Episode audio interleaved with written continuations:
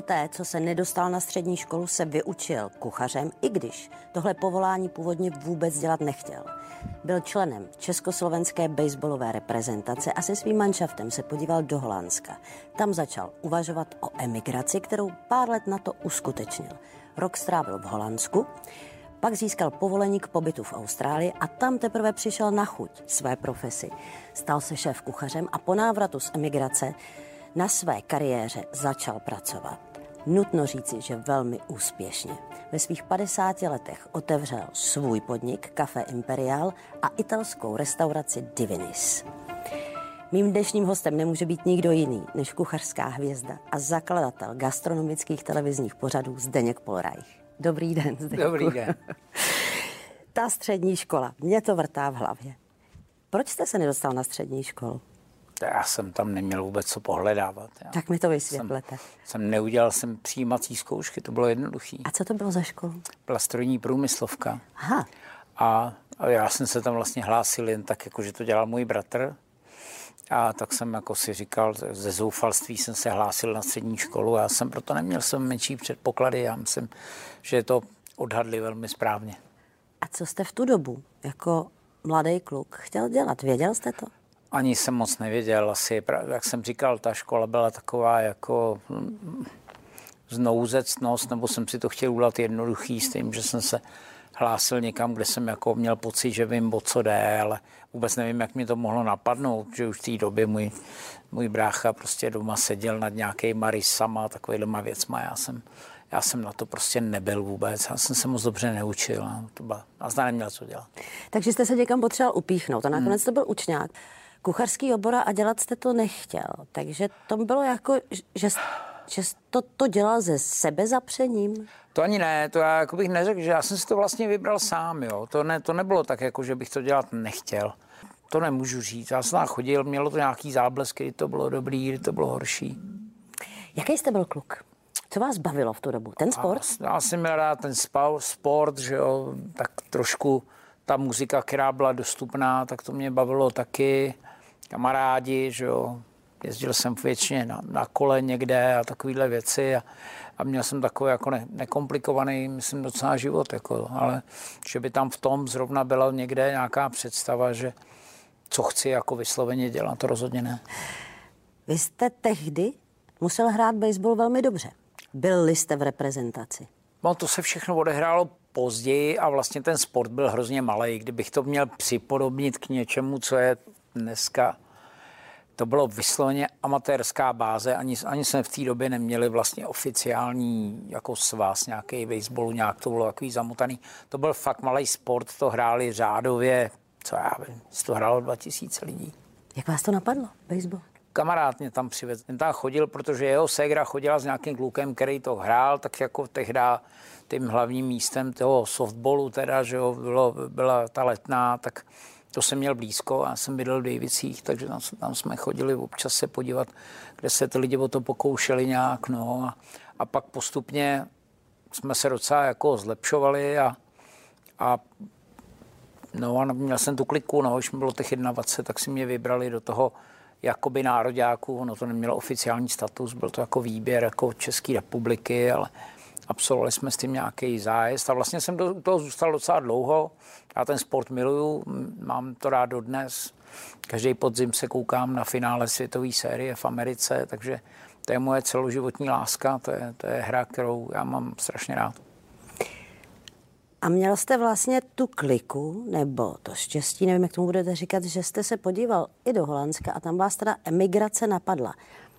Kde se ta myšlenka vzala? A bylo to tak?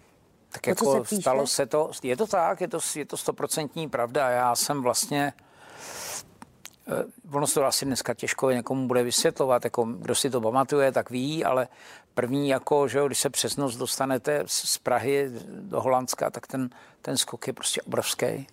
A vlastně je tam všechno, v té době bylo všechno lepší, hezčí, krámy pěkný, že jo, všechno, no tak jako jsem říkal, tohle, no, tohle, tak takhle vypadá jako ten svět, že jo, jako normální. Tak jsem se odhodlával docela dlouho, trvalo to deset let vlastně, že jo, mezi tím jsem absolvoval ještě nějaký další vejlety do té ciziny, no a v tom 89. už, už to prostě, nebo na konci roku 88 už to uzrálo a, A, a na jaře 89 jsme jeli. Vy jste byl v tu dobu ženatý? Ano. A byla, vlastně měl jste po svém boku svoji první manželku? Ano, souhlasí. To možná dnešní divák taky neví a neumí si to představit, jak těžký vlastně bylo emigraci naplánovat. No, těžký. Jak se vám to povedlo? Já si tak, ono je to teda už dneska hrozně dlouho, já jsem, je to více jak 30 roků, takže No nic, no začal jsem pátrat po nějaké jako možnosti, jak se dostat ven. Samozřejmě teda fungoval princip nějakého devizového příslibu a výjezdní doložka a to všecko. Ta zem byla samozřejmě prošpikovaná nějakýma určitě policajtama, který hlídali všelijaký věci. Byla to taková jako docela paranoja, protože samozřejmě jsem slyšel pověsti o lidech, kteří prostě měli, si pustili někde pusu na špacír a, a den před odjezdem jim přišli domů jako pro pás a tak dále. Takže Konec konců, kde jsme tady v Čechách byli bez svých udavačů. Jo. Takže, eh, takže jako důležitý bylo asi nikomu to neříct. Věděl to jeden jediný člověk.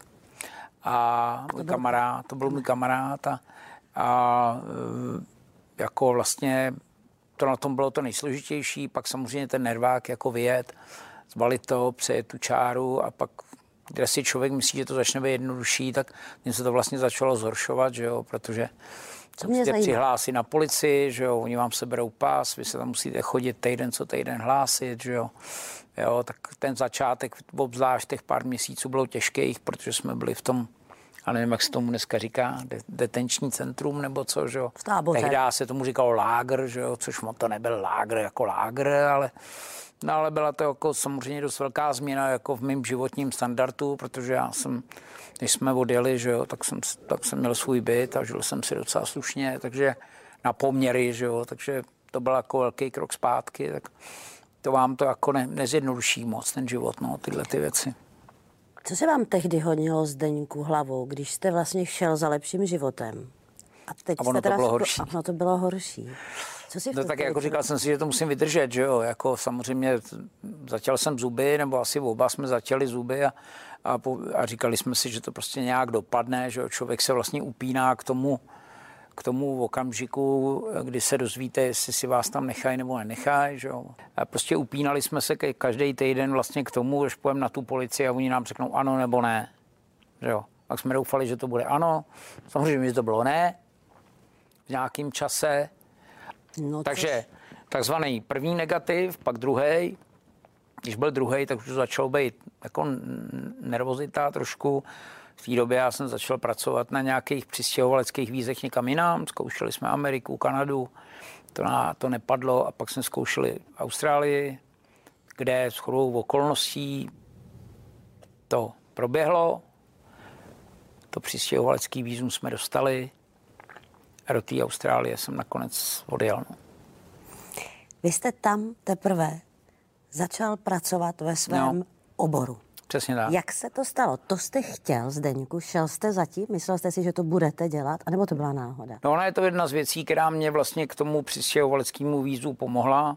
A to byl z vaší strany upřímně kalkul, anebo jste to skutečně chtěl dělat? Ne, já jsem to chtěl dělat. Já jako, vy jste říkala na začátku, že mě, že mi to začalo bavit až v Austrálii. Já, jsem, já jsem neměl jako problém s vařením. Já jsem, si, já jsem tu profesi vlastně měl rád. Já jsem to neměl rád jenom první třeba rok a půl v tom učení. Já jsem vařit jakoby doved na český poměry. Horší bylo to, že se tam to samozřejmě, tam se to odehrávalo v trošku jiných parametrech a byly tam jiné suroviny a byly tam jiné věci jiný standard té práce, větší tlak na, na tu rychlost a větší, klad, větší tlak na to, aby to jídlo bylo prostě prvotřídní. Jo, takže tady ty lidi v té době snědli všechno, že jo, tam to bylo trošku jiný. Byly tam těžké chvíle, momenty, nebo vám to šlo snadno se to naučit, to, co pozice šéf kuchaře? Tak jako nechal jsem se zaregistrovat na pracáku, no a pak už, pak už jsem akorát chodil od dveří ke dveřím a ptal jsem se, jestli by nikdo nechtěl prostě člověka do kuchyně. Jaký to je pocit? Dobrý. Když berete za kliku? A já jsem byl, já jsem měl obrovskou motivaci, já jsem prostě si našel práci třetí den vlastně. Co vaše žena v tu chvíli na to? Jo, tak jako ta to snášela trošku jako, jako hůř, malinko, pak to, ona jako byla, pro ní bylo velice těžké asi se, se uchytit jako ve své profesi, kterou v tu dobu, kterou dělala třeba tady v Čechách, ale jako to bylo jako, jako složitější, ale zase na druhou stranu. Prostě stalo se to, jak se to stalo. Celá ta anabáze emigrace a vlastně to, to hledání svého místa, mělo to vliv na váš vztah? A abych se tomu tématu asi vyhnul, abych to, abych to jako úplně tady nerozpitvával. Mně to nepřijde fér. Dobře, respektuju. Vy jste strávil v Austrálii několik let, no. než jste se vypracoval na pozici šéfku. Mm-hmm. Co to znamená pro člověka? Jak se dostane na tu pozici? To není samo sebou. Tak jako, jak říkám, já jsem, já jsem toho moc neuměl, protože se vařilo tam, kde jsem byl já, že z kraje, tak byla francouzská kuchyně. My jsme o tom viděli, já jsem o tom viděl dost jako málo. Naštěstí ta Francie vždycky stála ještě v té době trochu na těch vomáčkách a tady se ty vomáčky dělaly, takže jako francouz, když mu ukážete, že umíte udělat vomáčku, tak je to dobrý. Takže já jsem, jak říkám, já jsem měl obrovskou motivaci, já jsem chodil do práce o dvě hodiny dřív, než bylo zapotřebí a nebylo mi vůbec nic za těžko a, a jako každý den pro mě byl skvělý v tom, že jsem se učil nový, nový další věci. No, obecně k tomu, k tomu v té dobré náladě mě přispívalo je to, že je tam prostě skvělý počasí. A hrozně mě bavilo, že tam, se, tam je týdenní výplata, se platí jednou týdně tak si vždycky ten týden jako vám přibývají ty prachy, tak to mě, to mě jako hrozně bavilo. A jak říkám, já jsem tu profesi, já jsem to miloval a mám to rád dnes a, a, a pro, mě, pro mě to byl jako šťastný čas. V tu dobu ta motivace, o které mluvíte, tak bylo, byl to ten růst v té profesi, anebo to byl ten výdělek? Bylo to, bylo to oboje, protože jako konečně jsem jakoby konečně jsem žil to, kvůli čemu jsem prapůvodně z těch Čech odjel, že, jo? že jsem si uvědomil, že, že prostě když se máte dobře, nebo když, když tomu něco věnujete a máte nějaký pracovní nasazení, tak uměrně tomu se máte jako dobře. Jo? Takže, takže máte líp a líp, takže ty prachy jsou, ty prachy k tomu docela určitě patří. Je to dobrý motivační faktor a, a já jsem měl tu kliku, že mi to zacvaklo krásně do sebe. Já jsem dřel jak mezek, vydělával jsem krásné peníze a, a byl jsem jako vlastně úplně šťastný. Tady se nabízí jasná otázka. Proč jste se vrátil zpátky do Čech? Asi bych řekl, že jsme se prostě dohodli na tom, že, že to Česko třeba bude už, už tak dobrý, že by, že by jsme mohli být jako blíž domů a tohle. A nakonec, jsme, nakonec jsme se rozhodli, jak jsme se rozhodli. No.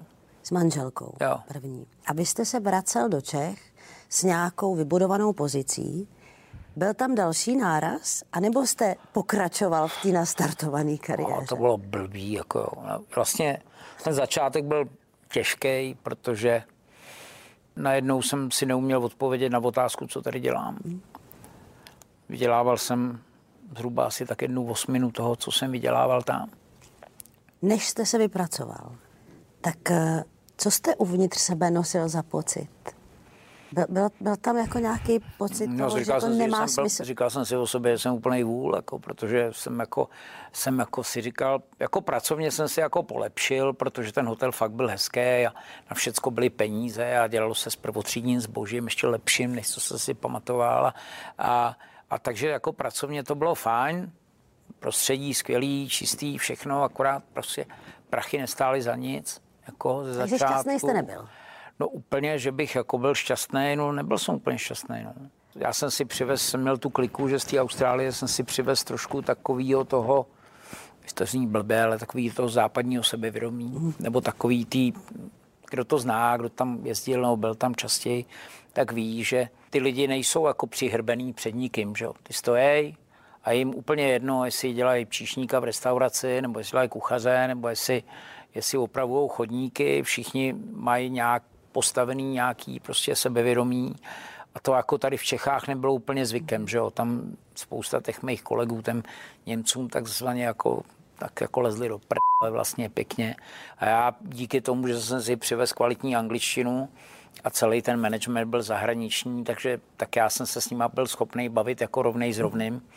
A, a to mi samozřejmě do budoucna pomohlo, že jsem byl schopný jako líp vyjádřit svoje představy a svoje, svoje názory na to, jak tu práci děláme a všechno ostatní. Takže celkem brzy jsem se vypracoval na zástupce šéf kuchaře a, a, pak, pak, jak se tady střídali ty německý šéf kuchaři, tak jsem chvíli tu kuchyň jako šéfoval.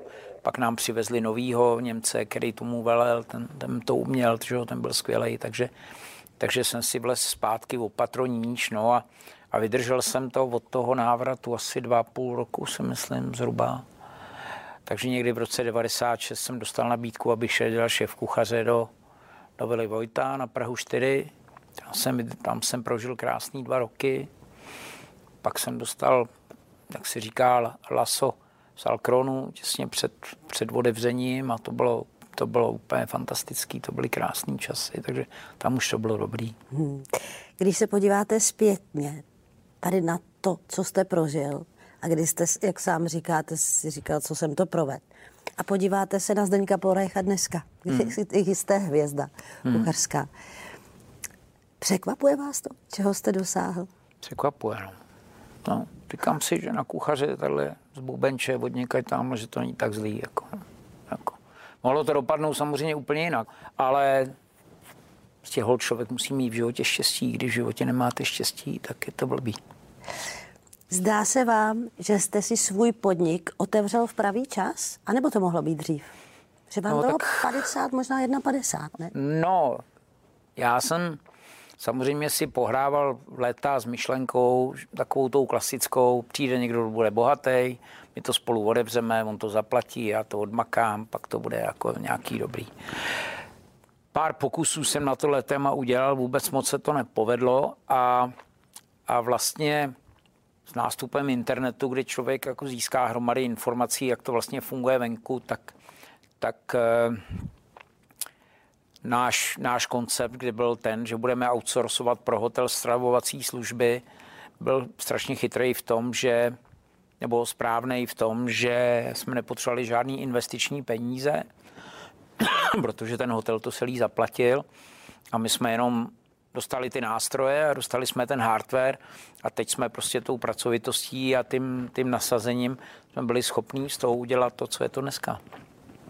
Jste spokojený no, se svým naprosto, podnikem? Jsem naprosto spokojený se svým podnikem, funguje to dobře a to trvá věčně. No. a něco prozradím. Když jsme začali točit, tak jste mi řekl, co mě překvapuje, že nechodíte do jiných hospod než do svý. To asi, to asi není úplná egománie, nebo je?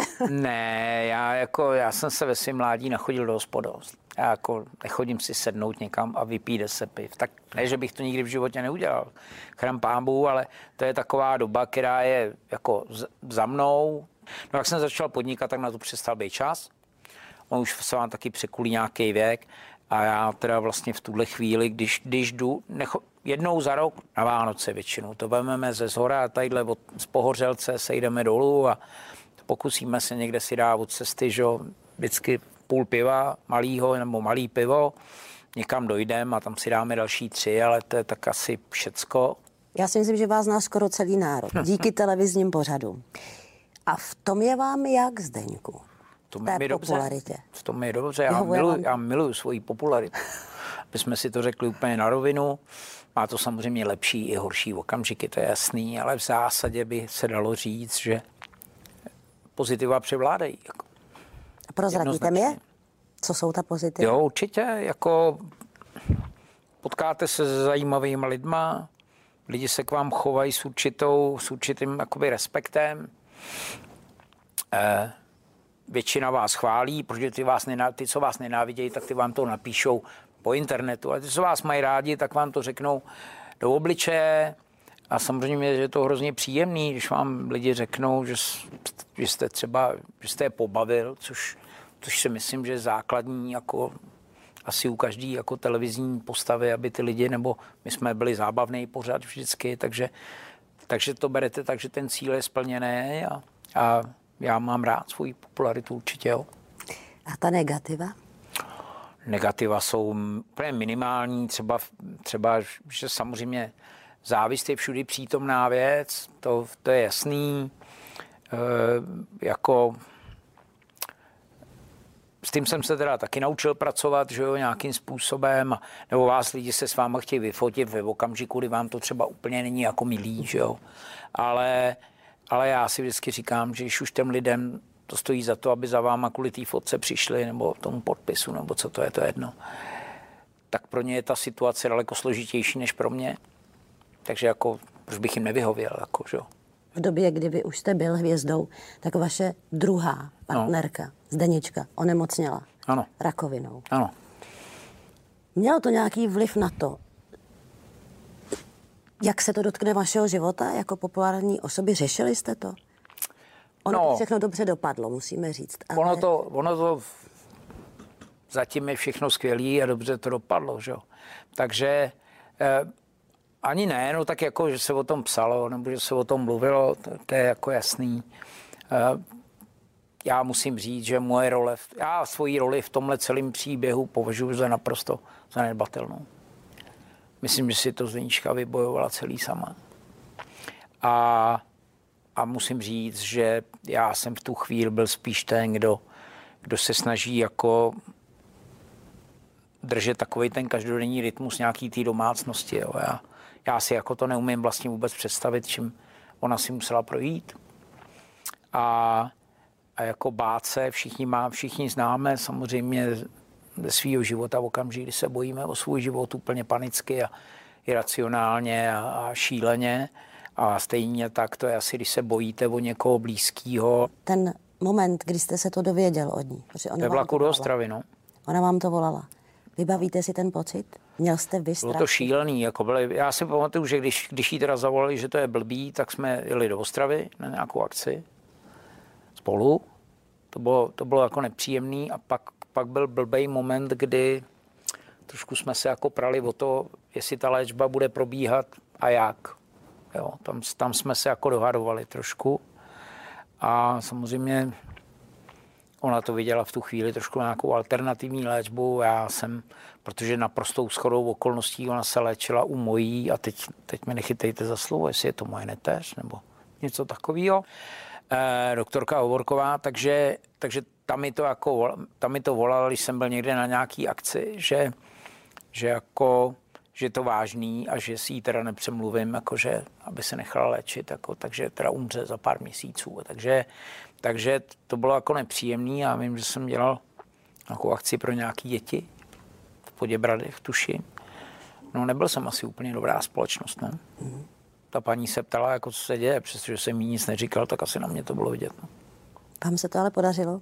Zdenička podstoupila klasickou léčbu. Jo, jo. A je zdravá. Je zdravá, no. Dneska se vám žije jak? Myslím, že je dobře. No. Kdybych nebyl tak starý, jak jsem, tak by to bylo ještě lepší a s tím se nedá nic udělat. Cítíte se starý? no tak jsou okamžiky, kdy už víte, že to nebude lepší. No. Co máte před sebou, Zdeňku? Máte nějaký nový projekt? Projekt máme, nám se konečně povedlo, no tak s tím, co se stalo v minulých letech, tak ten projekt přežít je jako asi číslo jedna. To je, to je jasný, protože ta, ta situace jako nebyla vůbec jednoduchá. Takže nový projekt nám se konečně povedlo udělat si cukrářskou výrobu. Někdy touhle dobou, v únoru si myslím, že bychom měli odevřít náš e-shop a, a nějakým způsobem se snažíme konsolidovat ty naše, ty naše věci, všechny, které máme, což znamená ty tři restaurace plus to dolče k tomu, že jak my tomu říkáme. No a a ještě, ještě kousek od nás je takový prostor, s kterým máme nějaký plány, tak... Eh, Restauraci myslí. Bychom chtěli udělat něco jako opravdu moderního, dynamického, kde, kde my tomu pracovně říkáme jako šéf kuchařová kancelář neboli šéf z office, tomu říkáme a, a chtěli bychom se dostat prostě s tím jídlem zase o kousek dál ve smyslu tom, že by to mělo být v naprosto neformálním prostředí, naprosto prvotřídní jako věc. Takže chceme opravdu, aby to byla, byl koncept, kde ty kuchaři z toho budou mít vlastně tu největší radost. Nechceme se vázat nějakýma složitostma, nechceme to řešit nějak regionálně, chceme prostě dát na ideálně na na podnos s krásným papírem. Chceme dát to nejlepší, co za sebe jsme schopní dostat.